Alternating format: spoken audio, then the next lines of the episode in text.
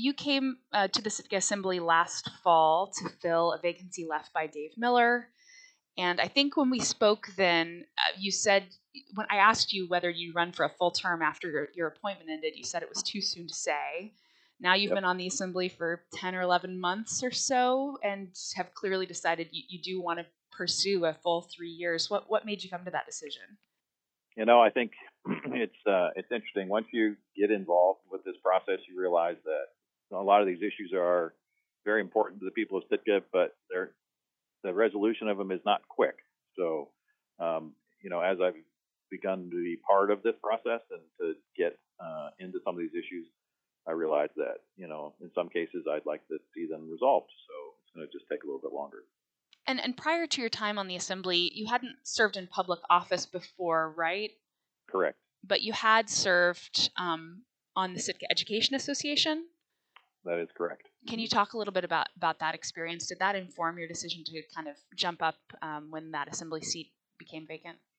Uh, I don't think I would characterize it quite like that. The Sitka Education Association leadership is you know, a little bit different. It's a group of people you know pretty well, um, and um, you're working on a very specific sort of narrow focus of things related to education and students and you know and uh, learning and things like that, um, and labor.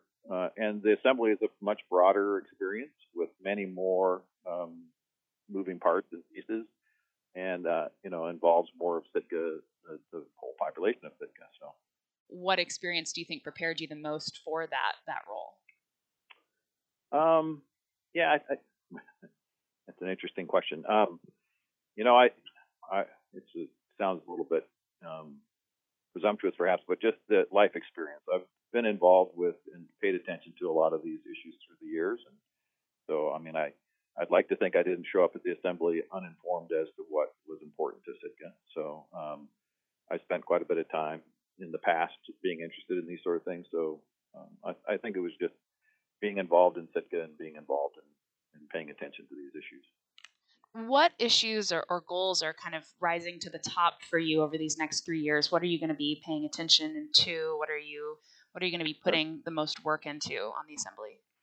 Yeah, I think affordability in Sitka is going to be really important.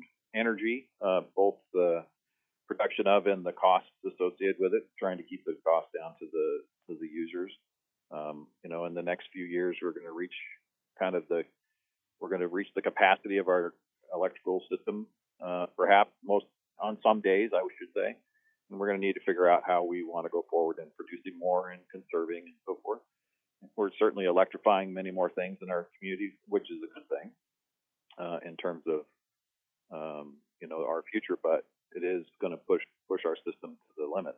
So I think that, so affordability in all sorts of ways, including electrical, uh, um, and it, under affordability includes the child care situation that we're finding ourselves in. I think those that's going to be that is an important part of how we keep young families in Sitka and and so forth. And I the assembly the city has a role in that. I don't think it's the city's problem alone to solve, but I think it's one that that we're going to need to deal with. And then infrastructure, just kind of overall. So infrastructure in terms of roads and electrical and and uh, water, sewer, um, the whole the whole thing. So you know, it, we're a mature community. We have aging infrastructure, and we're going to need to focus our attention on that. And I can't get away from education. I mean, I'm a teacher, so I, uh, you know, I I value our community's emphasis on education, and we want to set our students up for their futures. So we need to continue to resource education adequately so that our students can have the best chance for success.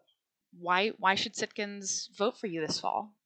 Um, I like to think myself as a thoughtful person who spends time becoming informed on something before I make a decision about it, and uh, I, I think that's a, a valuable situation for, or that's valuable for the community as a whole to to uh, see me do, and and um, those are the kind of decisions we need to make going forward.